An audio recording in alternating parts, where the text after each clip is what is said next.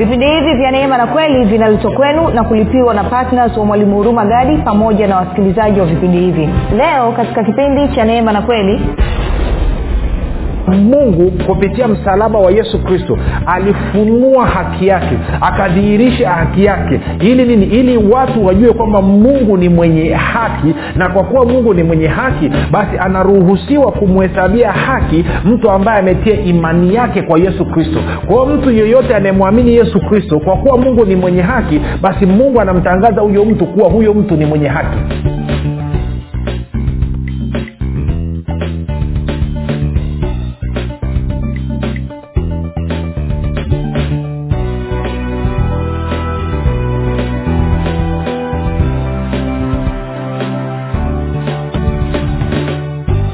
popote pale ulipo rafiki ninakukaribisha katika mafundisho ya neema na kweli. Jina langu naitwa huruma gadi na ninafuraha kwamba umeweza kuungana nami kwa mara nyingine tena.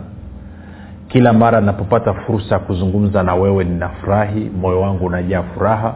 Na actually naweza nikasema kila napomaliza kipindi kimoja basi nina shauku ya kuzungumza nawewe katika kipindi kinachofuata. Asante sana kwa kuweza kujiunga nami Uh, kumbuka tu mafundisho ya neema na kweli yanakuja kwako kila siku muda na wakati kama huu yakiwa yana lengo la kujenga imani yako wewe unanisikiliza ili uweze kukua na kufika katika cheo cha kimo cha utimilifu wa kristo. Kwa lugha nyingine ufike mahali uweze kufikiri kama kristo uweze kuzungumza kama kristo na uweze kutenda kama kristo.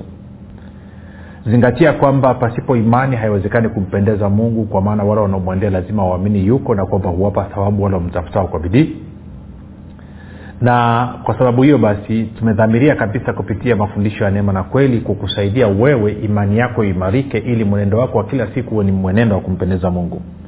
Kufikiri kwako kuna mchango wa moja kwa moja katika kuamini kwako. Kama utafikiri vibaya maanaake ni kwamba utaamini vibaya. Ukifikiri vizuri maanaake ni kwamba utaamini vizuri. Hivyo basi fanya maamuzi ya kufikiri vizuri. Na kufikiri vizuri ni kufikiri kama kristo. Na ili uweze kufikiri kama kristo huna budi kuwa mwanafunzi wa kristo na mwanafunzi wa kristo anajifunza mafundisho ya neema na kweli.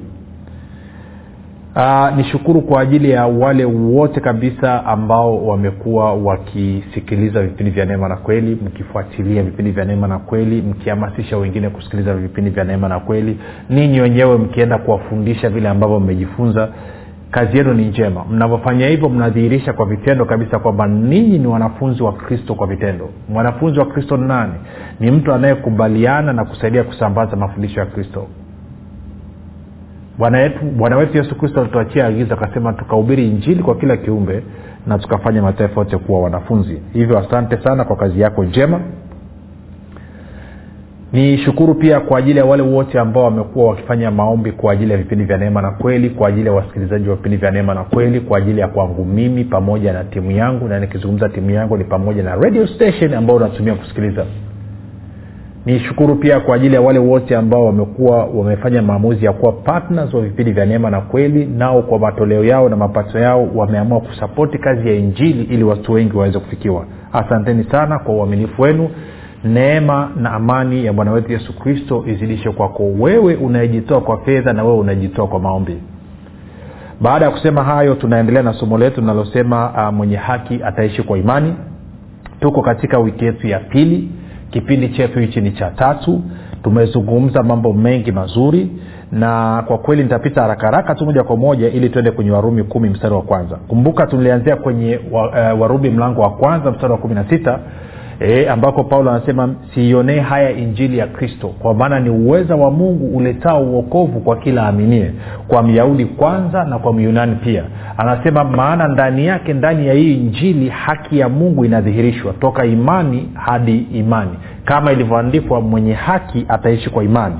Na wiki iliyopita nilikuwekea msingi nikakwambia imani yako na imani yangu mimi inatakiwa ijikite kwa yesu kristo na kile ambacho amekifanya kupitia msalaba na wiki hii nimeanza kukuonyesha kwamba haki ni zawadi. Kwamba pasipokwambia kwamba haki ni kuwa na uhusiano na mungu usiokuwa na kasoro wala dosari ya aina yoyote. Kwa maneno mengine haki ni ule uwezo wa kusimama mbele za mungu pasipokuwa duni pasipo kujiona haufai pasipo kujiona haustahili. Okay. Ningeweza kusema hivi haki ni asili ya mungu ndani ya mwanadamu inayomtenga na dhambi mauti magonjwa umaskini laana pamoja na jehanam na kumpa huyu mtu ha- uzima baraka afya ustawi na kumfanya huyu mtu awe na mamlaka juu ya ibilisi na kazi zake zote. Hiyo ndo tafsiri nyingine ya haki. Sasa najua nimezungumza ni ndefu sana lakini unaweza ukaona kwamba haki ni asili ya mungu ndani ya mwanadamu. Ni haki ni asili ya mungu ndani ya mwanadamu ambayo inamfanya mwanadamu atengwe na dhambi mauti laana magonjwa umaskini jehanam na hii haki inasababisha huyu mtu awe na uzima atawale katika uzima baraka mema afya utajiri na inasababisha hii haki ibilisi awe chini ya miguu ya huyu mtu. Na nakuhakikishia huwezi ukaipata hii haki kwa matendo yako mwenyewe. Ndio maana ni zawadi kutoka kwa mungu kama haki ni asili ya mungu ndani ya mwanadamu then huwezi ukaipata kwa chochote unachokifanya. Huwezi ukaipata kwa maombi yako ya rehema huwezi ukapata kwa maombi yako ya utakaso huwezi ukapata kwa kufunga huwezi ukapata kwa kukesha. Mungu anakupa kama zawadi baada ya wewe kutia imani yako kwa yesu kristo na kile ambacho amekifanya pale msalabani. Kwa hiyo tukaona warumi tano kumi na saba bibilia inasema wale wanaopokea wingi wa neema na zawadi ya haki wanatawala katika uzima kupitia yesu kristo. Kwa hiyo haki ni zawadi. Unapomwamini yesu kristo unakuwa tayari unayo haki. Haki umeipata kama zawadi. Na unapopata hii haki hii haki inakupa amani na mungu. Kwa hiyo kama hujaelewa haki ni nini hujui haki inapatikanaje mda wote utakuwa uko bize unatafuta kuwa na amani na mungu. Lakini utakapopokea haki ya mungu kama zawadi na ukaelewa inafanya nini masaa ishirini na manne utakuwa na nini? Una amani na mungu. Hutakuwa unatafuta amani na, mungu. Moja niseme kitu hichi. Dini nini dini ni mfumo ambao wamejiwekea wanadamu wa kumtafuta kuwa na amani na mungu. Na ukristo sio dini ukristo ni maisha ya mungu ndani ya mwanadamu. Ukristo ni maisha ya mungu ndani ya mwanadamu. Katika ukristo na namkizungumzia mkristo hapa nazungumzia mtu aliyezaliwa mara ya pili mtu aliyempokea yesu kristo kama bwana na mwokozi wa maisha yake. Si ngoja nikuambie kitu rafiki. Unajua kwenye ukristo ni kama vile mpira. Eh? ni kama vile mpira. Mimi unayenisikiliza hapa kwa hapa kwetu tanzania mimi ni mshabiki wa timu ya mpira wa miguu inayoitwa simba mnyama. Eh? tuko sawa?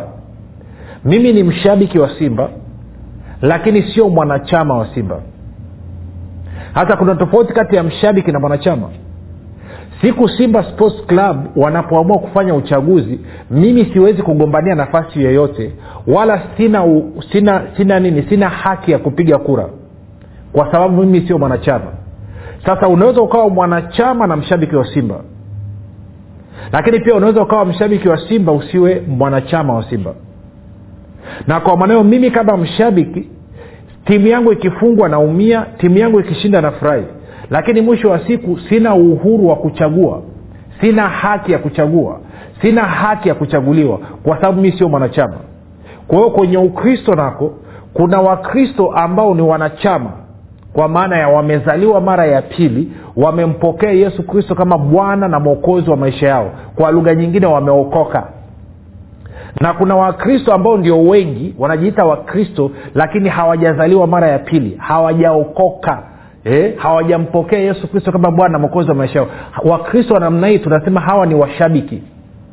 Hawa ni wanazi wa ukristo. Na hawa huwa wako tayari wapigane hata wafe kwa ajili ya ukristo. Pamoja na kwamba hawajampokea yesu kristo kwa hiyo ninapozungumzia mkristo nazungumza mtu ambaye amempokea yesu kristo kama bwana na mwokozi wa maisha yake.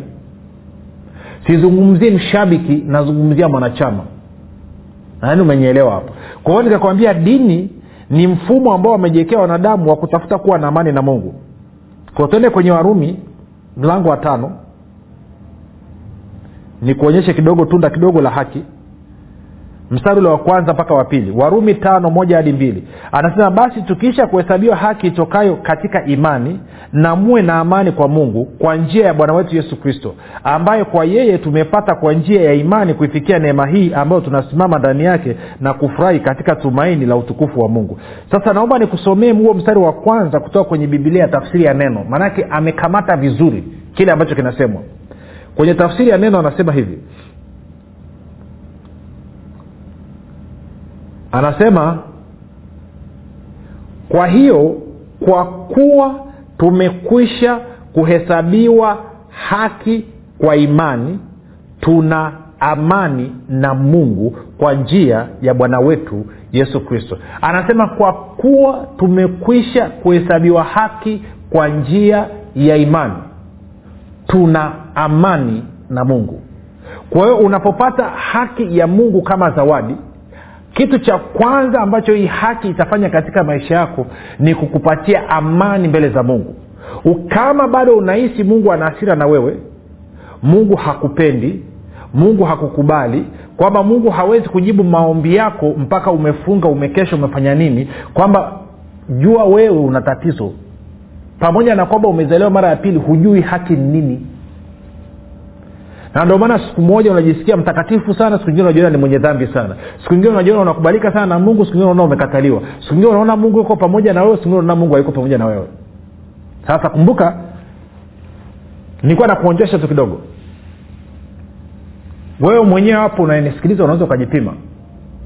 Wewe unayenisikiliza unajisikiaje ndani? Je unaona mungu ana bifu na wewe ama mungu ana amani na wewe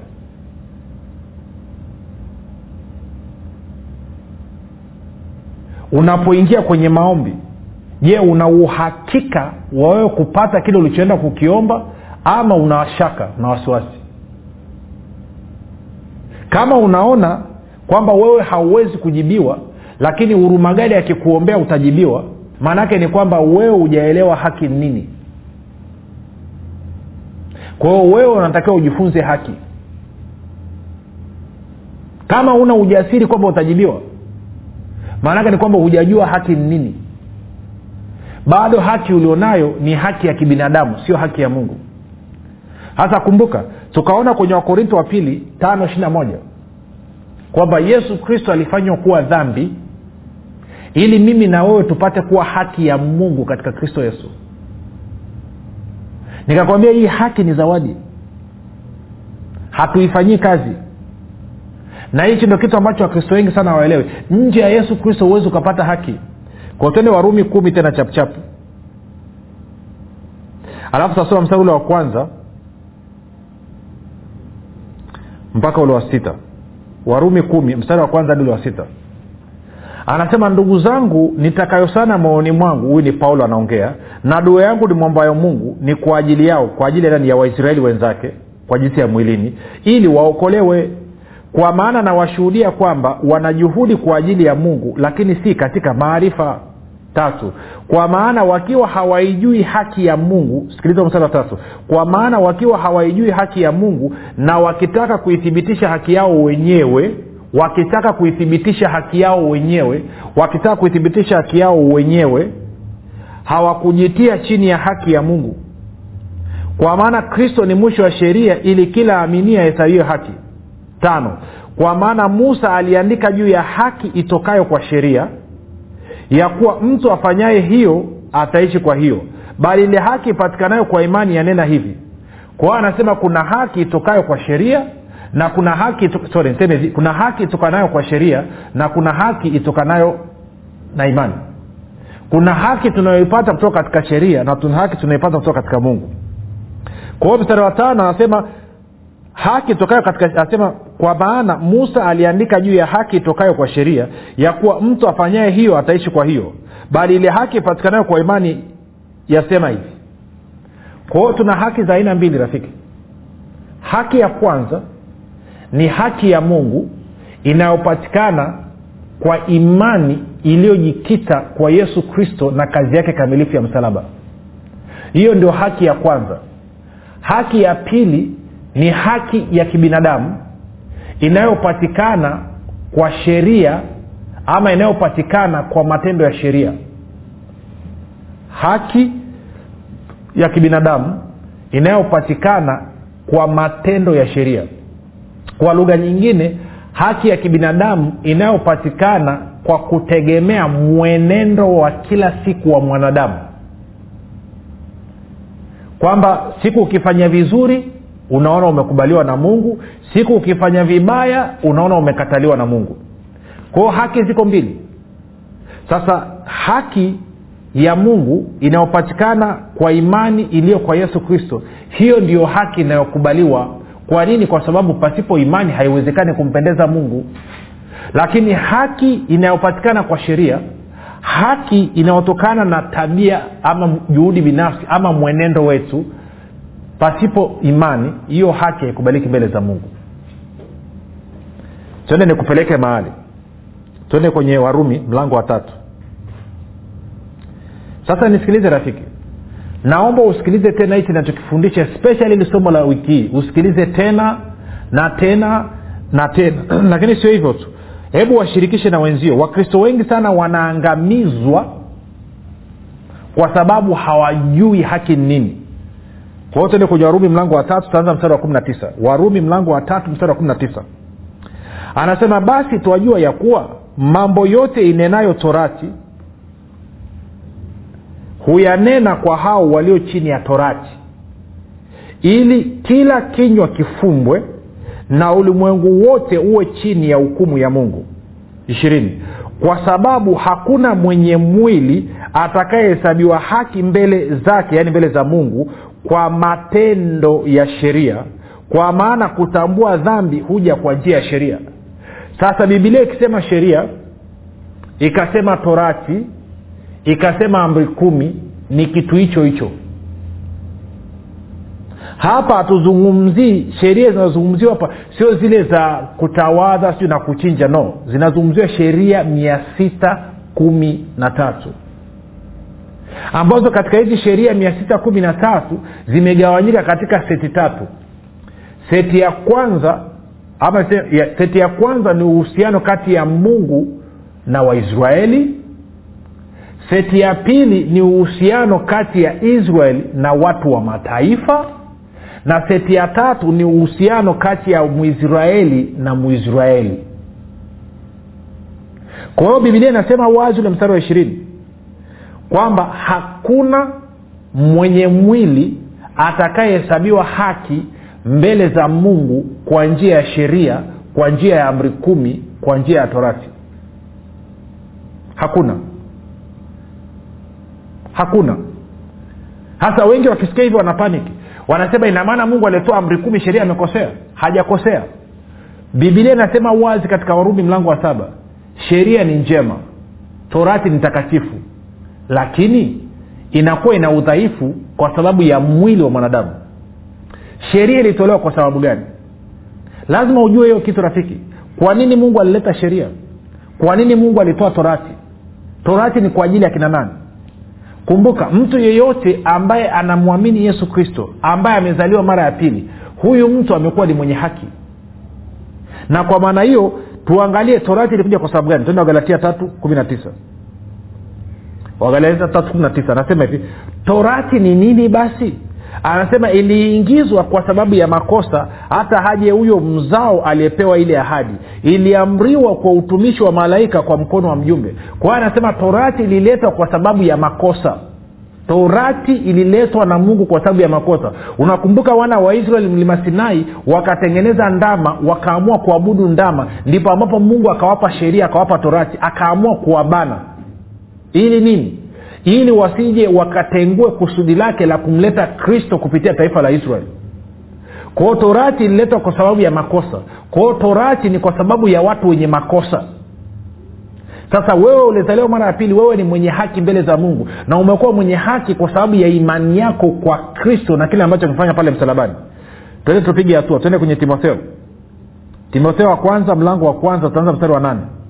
Angalia anavyosema anasema lakini twajua ya kuwa sheria ambayo ndo torati ni njema. Kwa hiyo torati nini? Ni njema.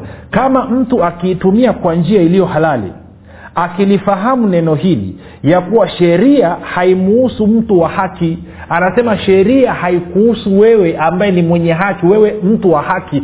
Wewe uliyezaliwa mara ya pili wewe uliyempokea yesu kristo kama bwana na mwokozi wa maisha yako wewe ni mtu wa haki.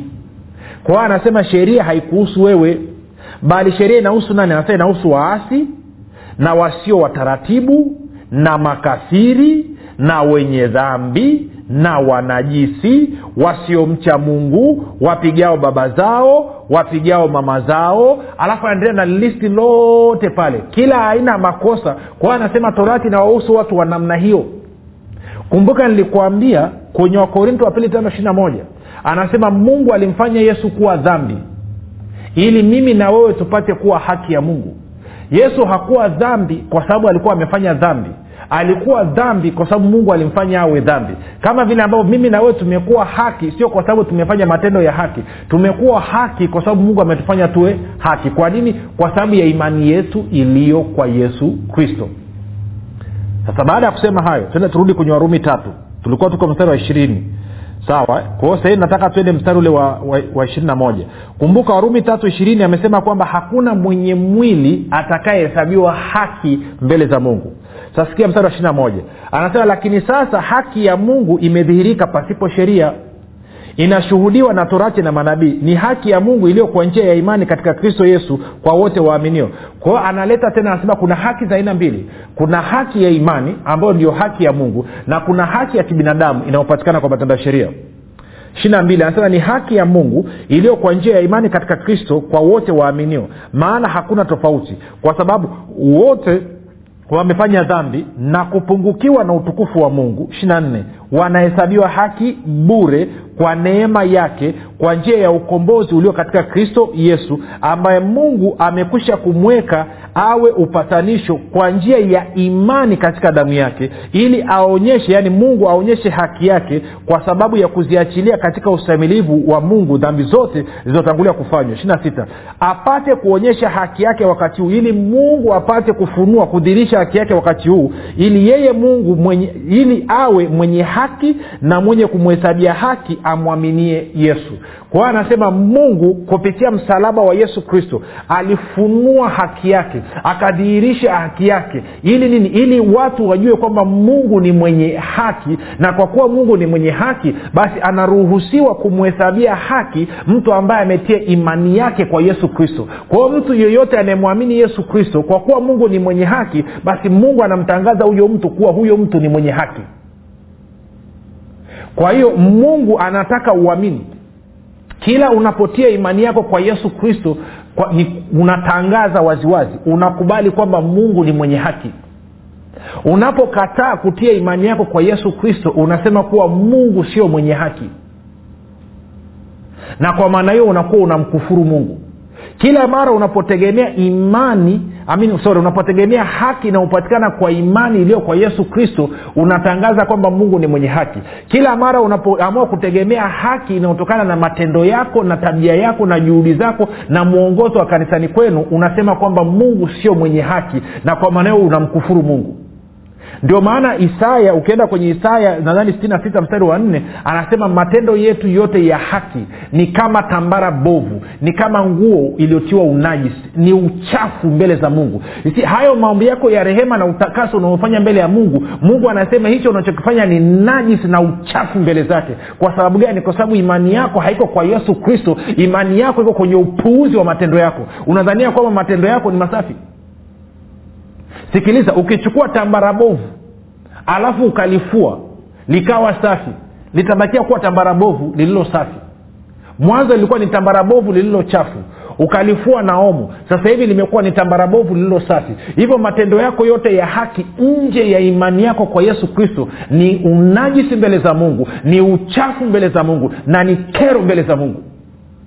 Na ndio maana anasema hakuna mwenye mwili atakayehesabiwa haki mbele za mungu kwa kutegemea sheria torati amri kumi. Hakuna hakuna. Aliyeweza kutimiza hiyo ni yesu kristo peke yake. Wewe unaendee unaweza huwezi. Hivyo tia imani yako kwa yesu kristo. Tangaza leo hii kwamba mungu mwenye haki. Kama uko tayari mpokee yesu kristo kama bwana mkoza maisha yako. Fanya maombi yafuatayo. Sema bwana yesu leo hii nakiri kwa kinywa changu na kuamini kwa moyo wangu. Ulikufa msalabani uondoe dhambi zangu kisha ukafuka mi mwenye haki. Na kukaribisha katika maisha yangu uwe bwana na mwokozi mponyaji mstawishaji mwezeshaji na mlinzi wa maisha yangu. Kama umefanya maombi mafupi ongera rafiki karibu katika familia ya mungu na ukabidhi mikononi mwa roho mtakatifu ambako ni salamu. Usikose kuonana nami kesho. Jina langu naitwa huruma gadi yesu ni kristo. Kwa nini usifanye maamuzi sasa ya kuwa patna wa mwalimu huruma gadi katika kueneza injili kwa njia ya redio kupitia vipindi vya neema na kweli. Ungana na mwalimu huruma gadi sasa. Ubadilishe maisha ya maelfu ya watu kwa kuwa patna wa vipindi vya neema na kweli katika redio. Kwa kutuma sadaka yako ya upendo sasa kupitia nambari 7645242 au 6735242 au 7895242 kila unapotoa sadaka yako ya upendo tambua kwamba bwana atakufanikisha katika mambo yako yote unayoyafanya. Mungu ataachilia kibari cha upendeleo katika maisha yako na hivyo kufungua milango yote iliyokuwa imefungwa. Bwana ataachilia neema maalum ambayo itasababisha utoshelevu katika maeneo yote ya maisha yako. Mungu aliyemtuma mwalimu huruma gadi kupitia yesu kristo atawajibika katika kuhakikisha anakujaza mahitaji yako yote sawasawa na wingi wa utajiri na utukufu wake. Katika kristo yesu utafaidika na maombi maalum yanayofanywa na mwalimu huruma gadi pamoja na timu yake kwa ajili ya patnas na watu wote wanaochangia vipindi vya neema na kweli ili baraka ya bwana izidi kutenda kazi kwa ufanisi katika maisha yako. Fanya maamuzi sasa ya kuwa patina wa mwalimu huruma gadi katika vipindi vya neema na kweli kwa njia ya redio ili ueneze njiri ya ufalme wa mungu na kufanya mataifa yote kuwa wanafunzi wa kristo kama bwana yesu alivyoagiza ushiriki wako ni muhimu sana katika kufanya wengine wamjue yesu kristo. Tuma sadaka yako ya upendo sasa kupitia nambari 7645242 au 6735242 au 7895242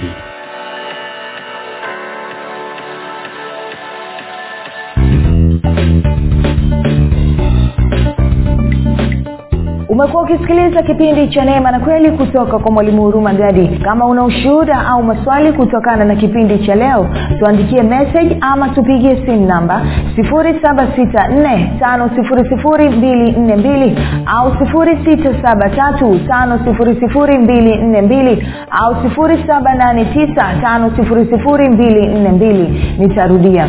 7645242 au 673 5242 au 7895242 pia usiache kumfolo mwalimu huru magadi katika facebook instagram na twitter kwa jina la mwalimu huru magadi. Pamoja na kusubscribe katika youtube chanel ya mwalimu huru magadi kwa mafundisho zaidi